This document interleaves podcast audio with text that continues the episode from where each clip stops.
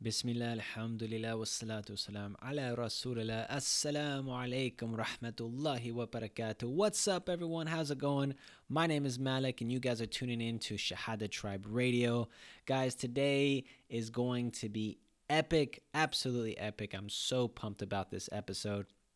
So, today we have an interview with a sister um, her name is Sister Samrina. She um, previously studied at uh, Qalam, which is a um, you know a Islamic seminary.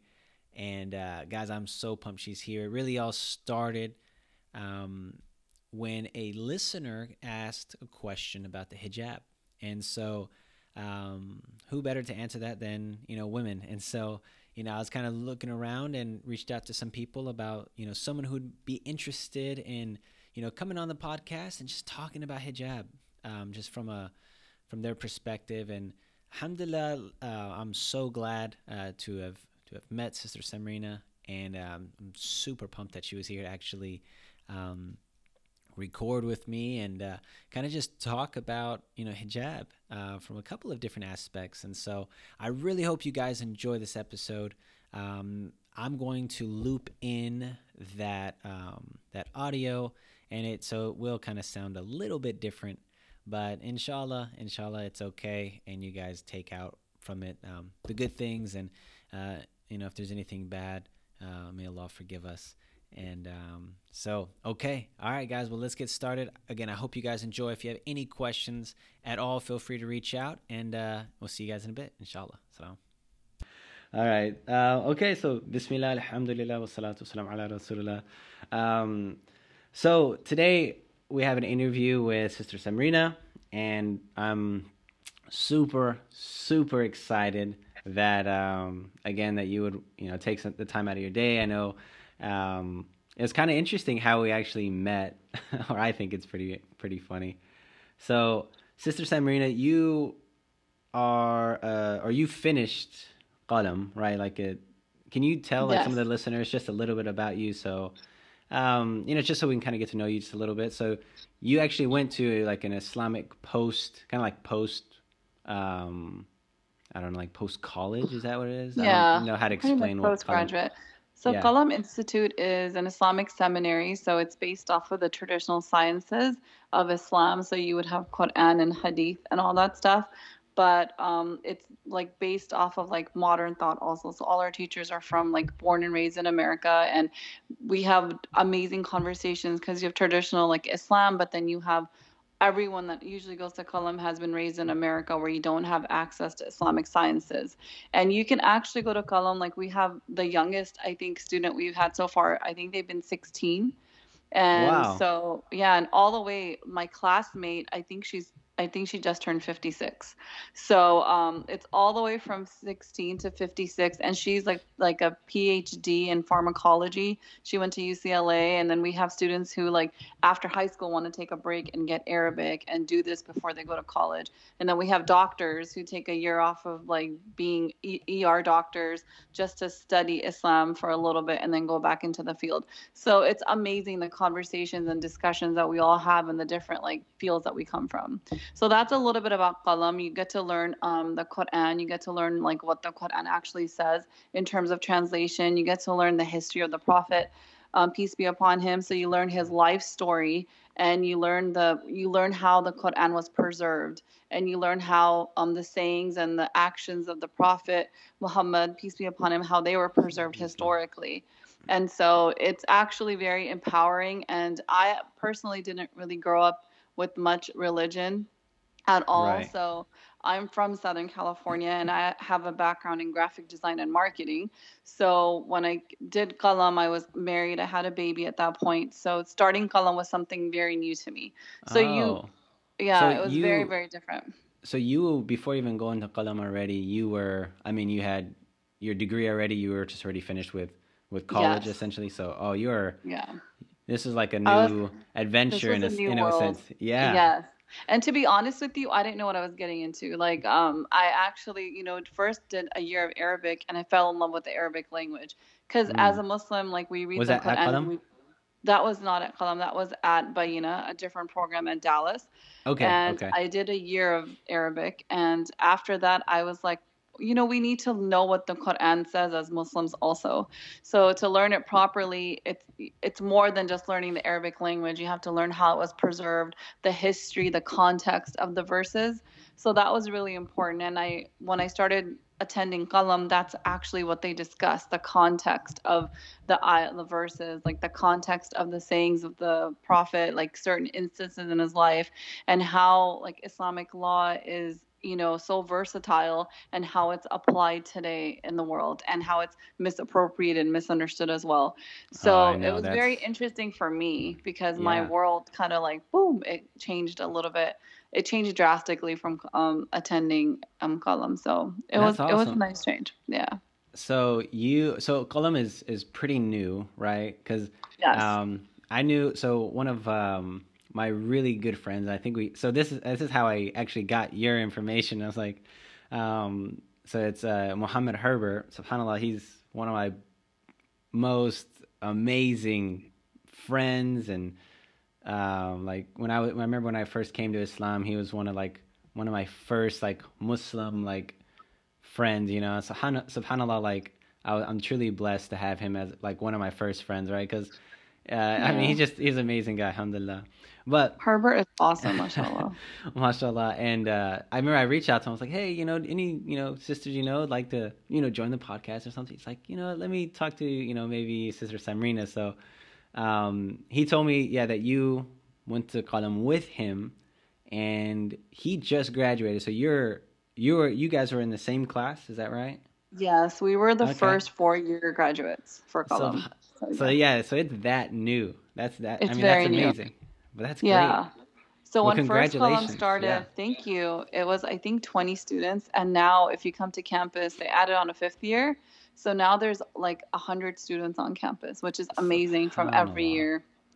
Wow, just in four years, Yeah. 100 students. That's It it and the campus looks very different. I've known Herbert for a couple of years now, so um, yeah, he's a great guy, mashallah. yeah. I'm sure he's listening right now, so I'm gonna make sure and be like, hey, you got to join the podcast next time, inshallah. Yeah, you should make him join the podcast. He needs to fly in.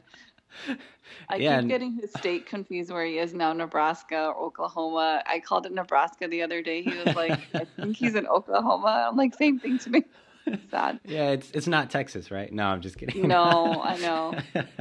yeah, no, he's oh, mashallah, he's in Oklahoma. Yeah, I told him, I said, yeah, because inshallah, me and my wife, we moved back to like the Dallas area in a couple months, and um, we're having our first baby, which we're super super excited and super nervous about. That's But awesome. He was he was actually one of the first people I told, and I was like, all right, man, you're the you're the guys you got to come out and so inshallah when we go back we're gonna hang out with him but yeah so we're we just Babies Actually- don't like Herbert though, just so you know that. Because I have proof. I have a baby, Mariam, and she actually literally grew up on campus. She learned how to crawl, and and she's been around Wow. Herbert since she was born. And they get into fights, you know, they fight together. So I don't know. that's hilarious so you have so you have two children or you have one I have two kids. Yeah, Okay. one is Adam, who just turned seven, and Goo, we call her Goo. Um, she is two and a half. So, why yeah. goo I'm, I'm so curious why goo You know, I have it's just a very random thing. It's actually a really sad story now, but my mom, oh no I'm Pakistani, so Uh-huh. my mom used to call us the word gudda growing up, which means a doll.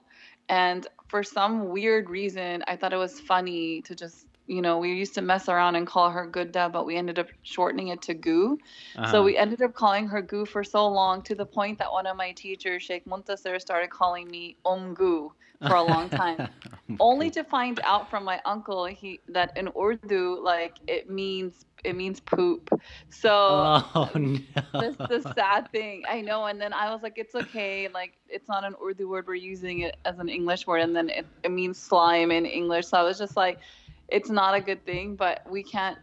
I can't let go of it now. She's such a goo too. Like she, Yeah. she's pretty wild. But my son's like, it's good, mom. We should let her be goo. She's gonna be so angry at us when she grows up. I was like, great.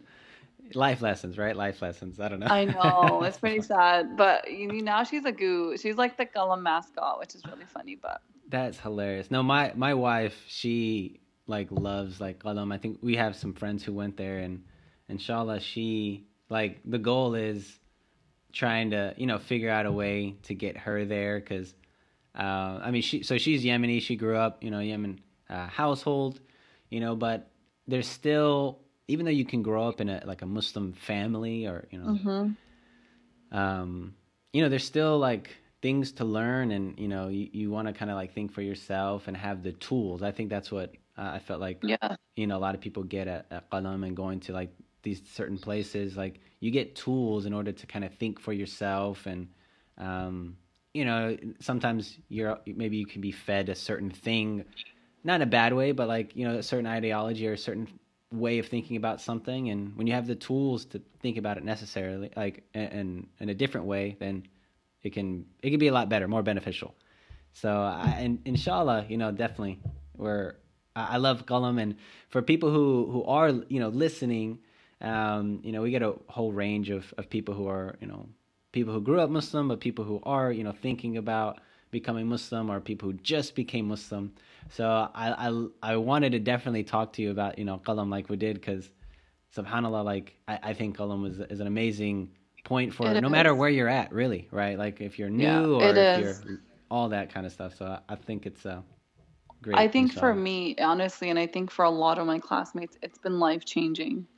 Um, one is because a lot of us don't grow up understanding Islam. It's um, it, you're right. You can grow up in a Muslim family. That doesn't mean that you were taught Islam properly or maybe even had it, you know?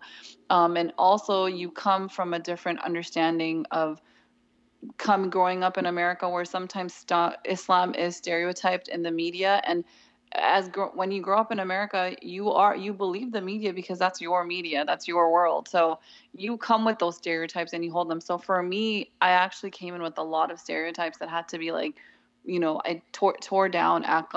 So it was very interesting and life changing and it does equip you like tools is like the right word that you use because i think the biggest thing that Qalam did for me was empower me in my faith and it gave me access and tools to like islamic traditional texts that i wouldn't have before. And right. to understand them properly and to have the teachers around you like the teachers at Qalam were amazing, like Sheikh Abdul Nasir Jangda, Mufti Kamani, Sheikh Muntasir, Sheikh Mikhail, Abdurrahman Murphy, um, they're all amazing. Like amazing amazing actually teachers but more importantly like their character.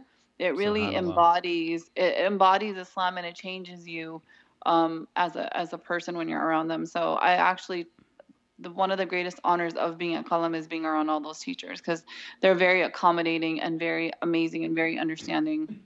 So, and very yeah. patient with their questions because the Qalam students have a lot of questions good ones right. and bad ones but i bet i bet like you're yeah. you're having to filter um i mean like stuff that people get from like just google right like that people like i'm sure people have just like you know tried to learn probably on their own right and they're just going to go to like google and just google answers and then you've got the media which has spun so so much stuff it, it's it's unfortunate um because what what we see what is what people see in Islam from the media is not what Islam is, right? Like I remember when I was growing yeah. up, I grew up in a Christian home, um, and what I knew of Islam is nothing, nothing at all compared to like what I what I know, like as far as like the true what Islam is. You know what I mean? Like the like yeah. not this crazy terrorist thing and all this stuff that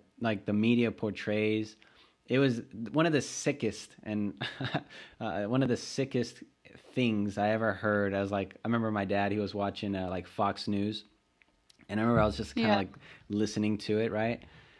And it said it was like not all they say like not all terrorists are not or not all Muslims are terrorists, but all terrorists are Muslim. Like, and that like you know, yeah. you, people think that, right? And it's just like, ah, I, I don't want to go down like a rabbit hole on that, but it was just like, yeah. you know, that's that's the media, right? That's what we yeah. get, and um, even Hollywood movies, like the stereotypical portrayal of the terrorist that comes on the plane, he's always Arab. Arab, right? And he's speaking Arabic, which is so exactly. crazy, right? It's like Arabic's such a beautiful, like dense language, yet me- the media in Hollywood portrayed as okay, Allahu Akbar is like the the terrorist phrase, right? Exactly. it's like it's what? It's such a and that thing is such a beautiful like tagline, right? It actually is like God is great in any language. That's amazing to say but for for Muslims, it's actually like a negative tagline that associates it with terrorism, which is it's actually baffling, but it is what it is. it is, and no, that's why it's like. I mean, I'm sure you have you filter so much like of questions, right? Like you got media, you got old people's like uh, mentality, or you know even people who yeah. like didn't learn Islam the correct way. So, uh, anyways, that's that's that's the plug for Qalam. You know, tell him to send me a check later. No, I'm just kidding. No, I'm just kidding. no, that's, yeah, like, no, actually, there's a sheikh. What's his name? Uh, Mum. Uh, you said Mumtaz? No, Mumtaz. Mon- sheikh Muntasir. Muntasir, yeah, that's the yeah. guy. Inshallah, I want to meet like him. He's like the guy. Like whenever he's like doing a khutbah, like at uh like MIC or something, I'm like, yeah, ah, yeah, this is gonna he's be so amazing. good right now. Do you, if you like books, you will love Sheikh Munt. He's like a walking encyclopedia, even for like Islamic references. Yeah. He actually changed my life because he actually opened the door to so many resources. And he doesn't need to look on his laptop or his phone. He will just, while he's giving, while during class, he'll shout, shout out like books and authors and what the book's about and when they died and where, what city they were from. It's amazing, actually. It's pretty amazing. Yeah. He's, he's the guy like, when I, when I yeah, like I said, when I when I hear khutbah or something, it's like, oh, this is going to be amazing. And his knowledge, subhanallah, uh, mashallah, he's he's a he's a great guy. He's a he's the guy I, out of like I, I like all the guys I call him. no, the like you know, yeah. Rahman. But I was just saying like if I had to choose like the guy that I like most connect with on like when they have their yeah. messages and things like that, he'd be like, I'm like, ah, oh, yeah, he's dope. Yeah, mashallah. He's pretty awesome, mashallah. yeah. yeah. So actually, I wanted to ask you, um, just kind of like maybe change gears a little bit.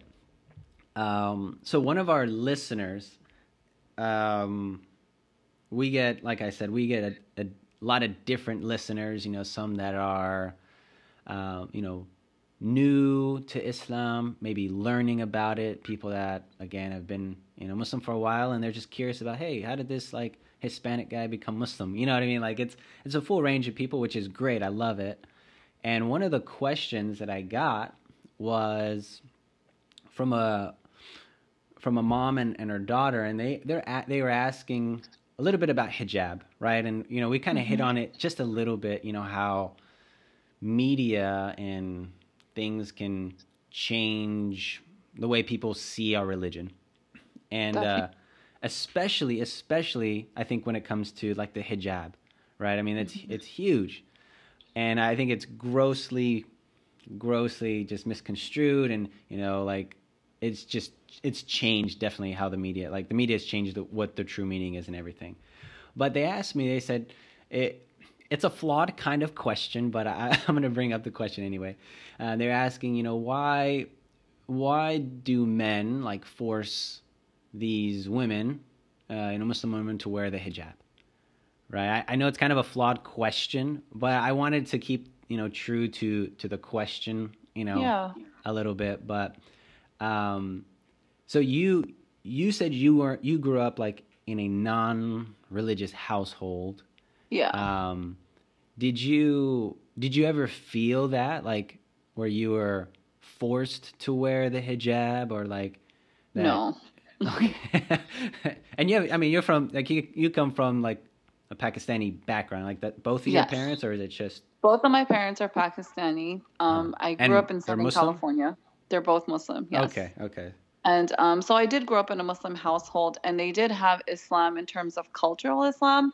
So once a year we did celebrate Eid, you know, and we like dressed up in you know Pakistani outfits, and our parents gave us like Eid, the money that you get, or any gifts or whatever.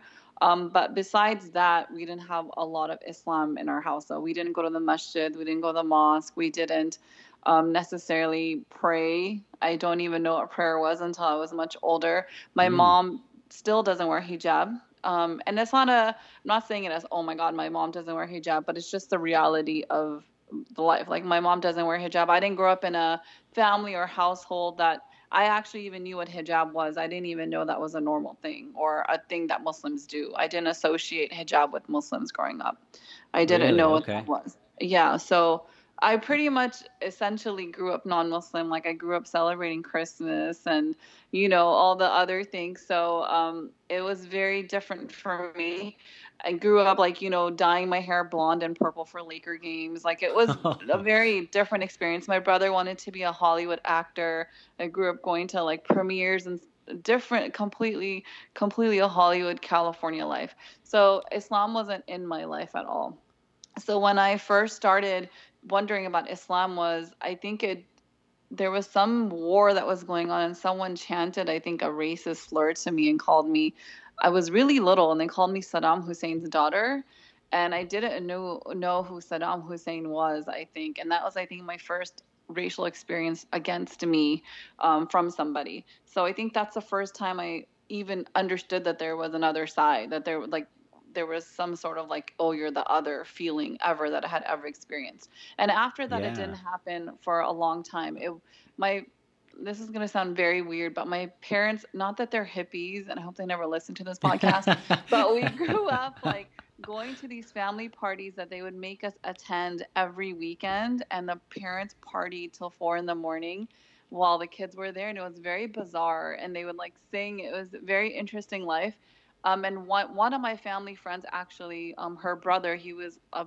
a lot older than me, um, and he was actually really into Islam and he was really intellectual. And mm. he was always his dad was always talking about prayer. And so I came at him with all the stuff that I was taking in from the media and my friends, and even what I was understanding.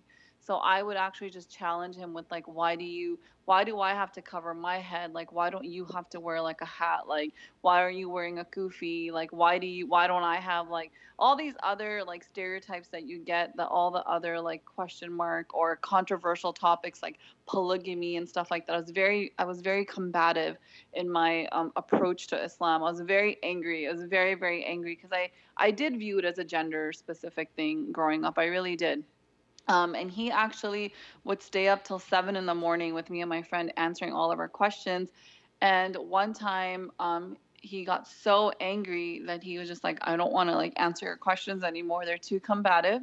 And I want you to start reading. I want you to read. And once you start reading books, and he guided me through the books, yeah, um, a yeah. prayer book, a different hijab book, or an Islam book um, you know, you always have that one person, I'm sure you did too, that guides you or was like maybe your pathway or beacon or someone that gives you the little bit of direction that just opens the door for you.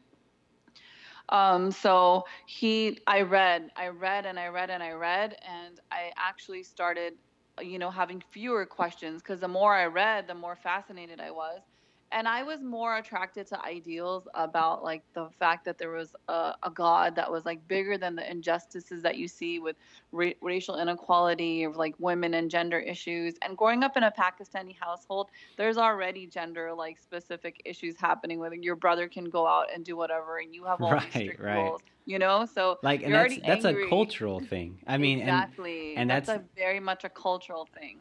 Yeah, and I think that's it's so funny you say that because uh, I think outside looking in, right, like from you know a non-Muslim perspective, you you associate that that culture side with with the religion, right? Exactly. Like like you're saying, you know, like um, yeah, the guy gets to kind of go out and do, you know, sometimes whatever he wants, you know, or, you know, the, there's some families who maybe do like force a, their daughter or somebody to wear like the hijab, or you know something like that. Like all those things are not rooted like in Islam. They're more of from that cultural standpoint, like very um, cultural.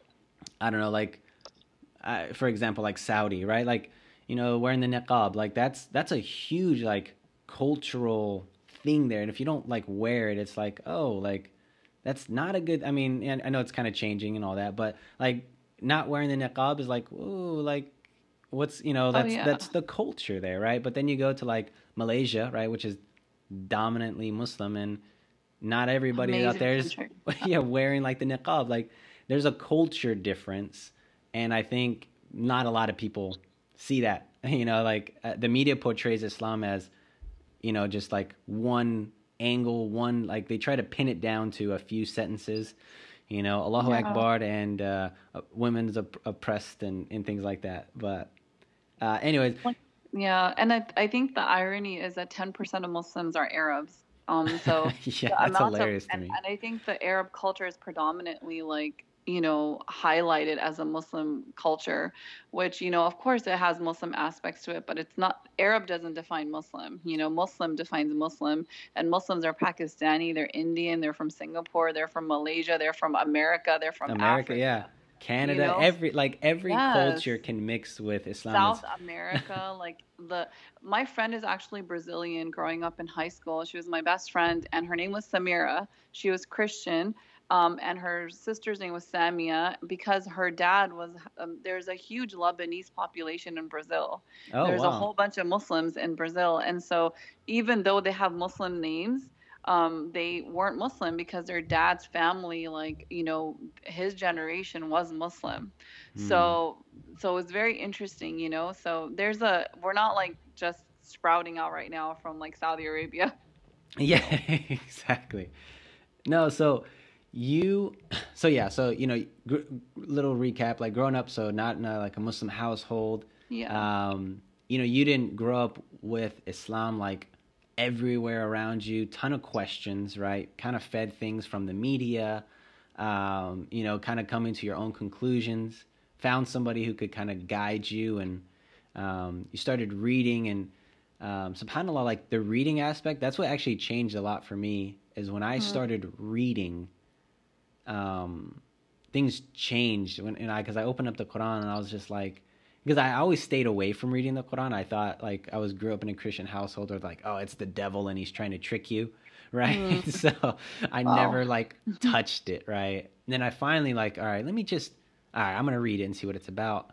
And you read and Subhanallah, it's like everything that I think or I thought like about a religion or thought about like what should be included and what should be good, like it's coming from this book like and then like you know there's things that's like you know i'm like okay i'm gonna read this but also from an aspect of i'm gonna try and like disprove it right? Like i think that's kind of mm-hmm. like what sometimes we have to do right? Is like we have to figure out okay let me yeah. read it for myself but let me disprove it too right? And taking those questions to like like you said like people right? But you got to be reading.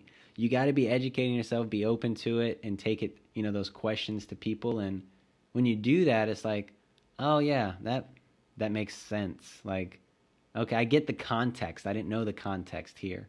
And things in context of course like people can say whatever they want.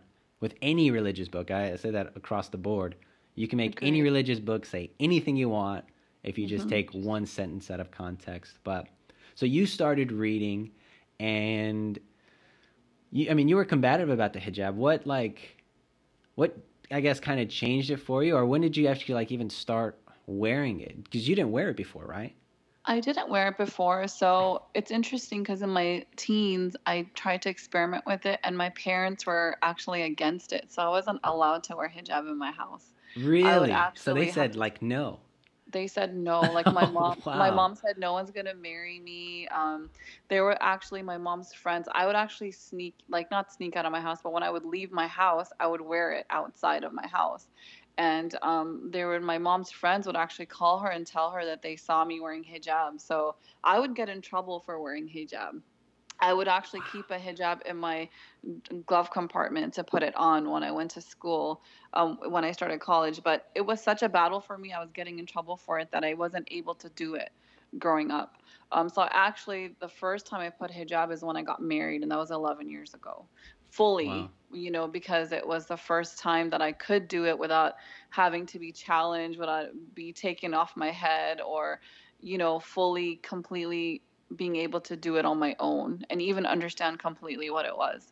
So I the reason I put on hijab is um you're right like uh, you need to read a lot and you need to go to people to ask questions.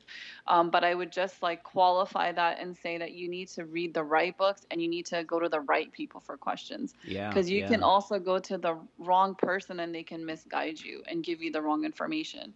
So I did go to a couple people and um, I did, you know, I read the Quran. I actually tried to understand the verses that obligate hijab. And for me, it was liberating to me because I felt like this life was bigger than man and was bigger than woman. It was about God. And I feel the biggest connection that Muslims have is to the book of Allah, right? The book of the Quran. And to know that's truly still the word of God unchanged was so powerful for me to know that I didn't have to go through a man actually to be connected to the book, that I could just access the book on my own and understand its obligations in that limited understanding that I had at that time. But I did try to understand the obligations of hijab. And for me, it was just believing that it was a command from Allah, that it was a command from God, and that empowered me to put it on. So uh, for me, especially the way I was, if it was a command from a man or if it came from my dad or my brother or my uncle, guaranteed I wouldn't be wearing hijab today.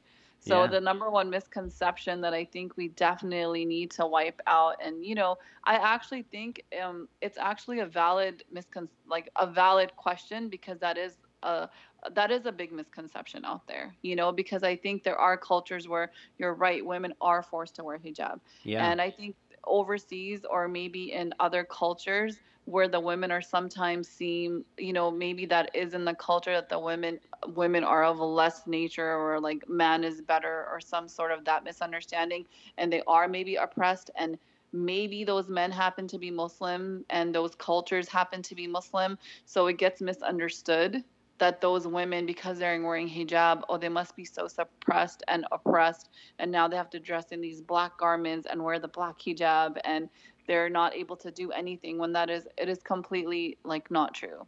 So for me, the biggest thing that liberated me was that it was my choice to wear it, and it was my connection and my fulfillment of an obligation that I'm doing to please to please God and also i think like um, the misconception might also arise from certain cultures like saudi arabia the one that you mentioned being highlighted as you know being oppressive to women whereas other cultures if you go to the country of malaysia which um, alhamdulillah i was blessed to go to in 2015 really i actually okay. fell in love with that country because yeah. the women were amazing um, they're very I don't know what it is, but I think in America, I this is a little bit of a tangent, but we very much celebrate extroverts.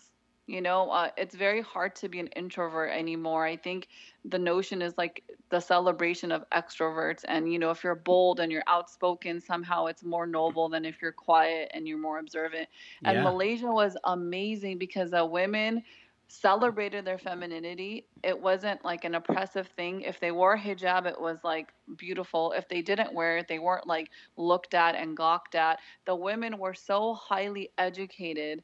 I we went to some man's house who I don't know, he was like some province minister or you know, man something high. He had some really high position.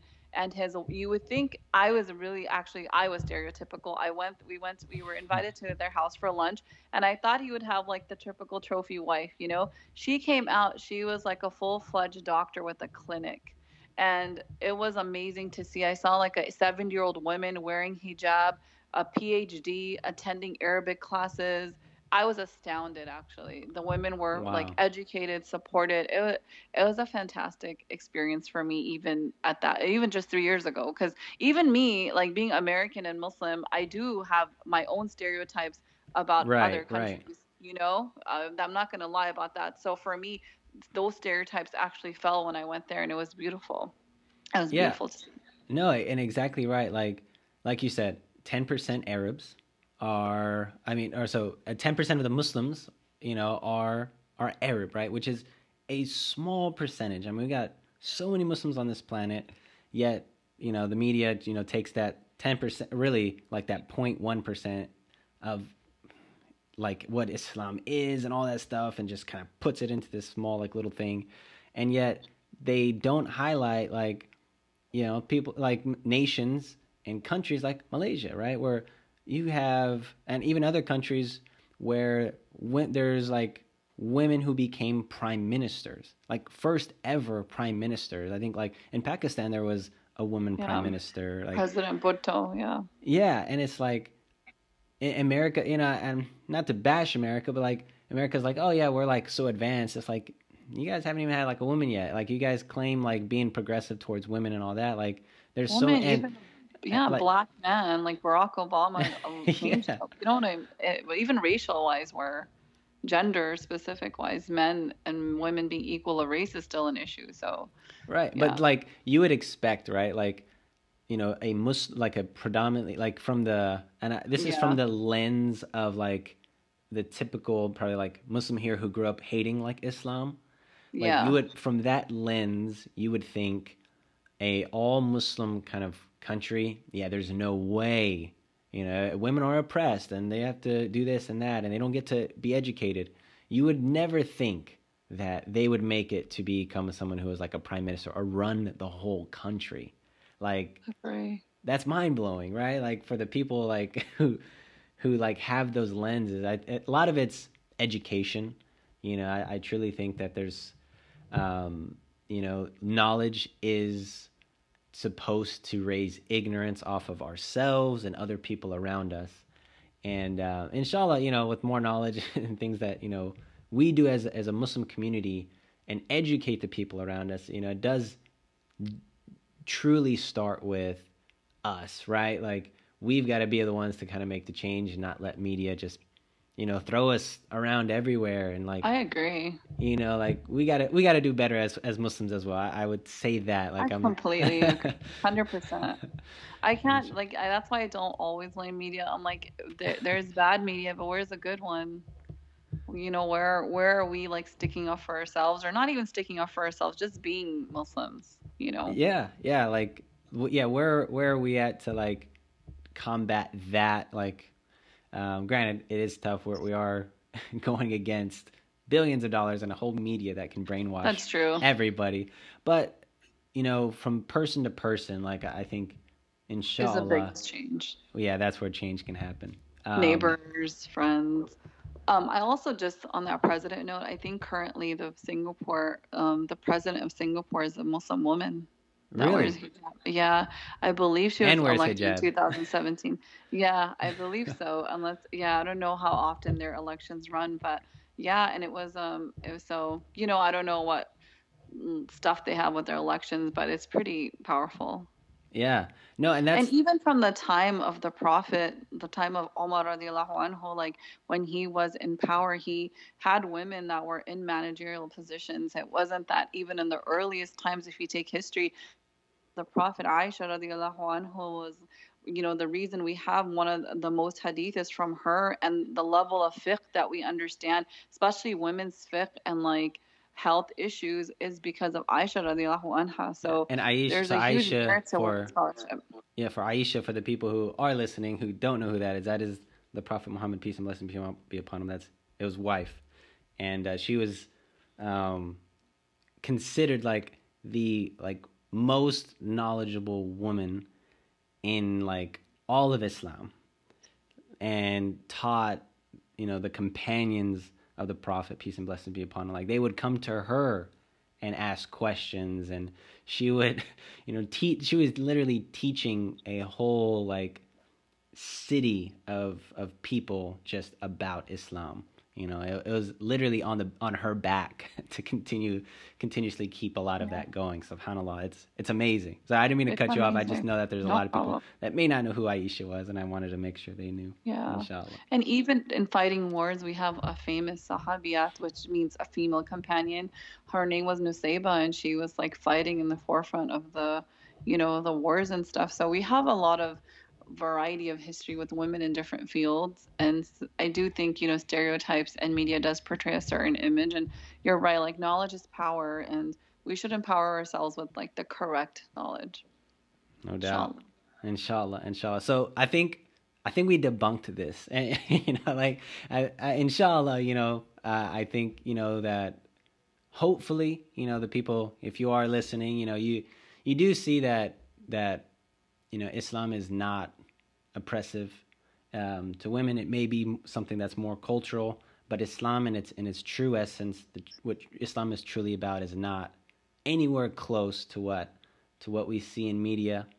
Um, yeah, I don't know. That was I just wanted to, you know, like it was a it was a great question I get, and you know I think that uh, as a I was like when I got the question uh, from the to the listener, I was like, you know, I'm a guy, and I don't think you know I'm not the right person to talk about hijab. You know, like I don't I don't yeah. necessarily have that struggle. I never had to deal with that struggle or anything like that, or you know, so you know, just Jazakallah ahead and thank you so much for. Yeah. Uh, for uh, for doing this um, and, and, getting on and talking. It was, you know, inshallah, it, it's beneficial to to a lot of people out there. And um, yeah, thank you so much. I, again, you, we got, her. Thank you for ha- having me. Yeah, you got to come back on the show sometime and. Uh, you know, inshallah. inshallah. Hopefully, you know, um, sometime soon. It'd be great. I think uh, I got to get my wife on here. She has uh, she always has like these little questions about like you know Christianity that we talk like all the time about. Yeah. I'm like, can we just record our conversation, please? Yeah. Like, but inshallah, inshallah. So uh, again, Jazakallah, thank you so much. I, I, thank you so much for having me on. Hey, what's up, guys? So that's it for the interview. I'm so excited that you guys made it through here and listened to the whole thing. Uh, wasn't Sister Samrita great? Like, if you if you know her, reach out to her, tell her she did an amazing job because mashallah, she this is the first time she was ever on a podcast or anything like that and recorded this way. So mashallah, she did amazing. Um, you know, I prayed Allah subhanahu wa ta'ala that this was something that was beneficial. Anything that was bad was from us. And uh, may Allah forgive us for our sins. And may He grant you all Jannat al Firdaus. And uh, guys, inshallah, we'll see you all on the next episode of Shahada Tribe Radio. Assalamu alaikum rahmatullahi wa barakatuh.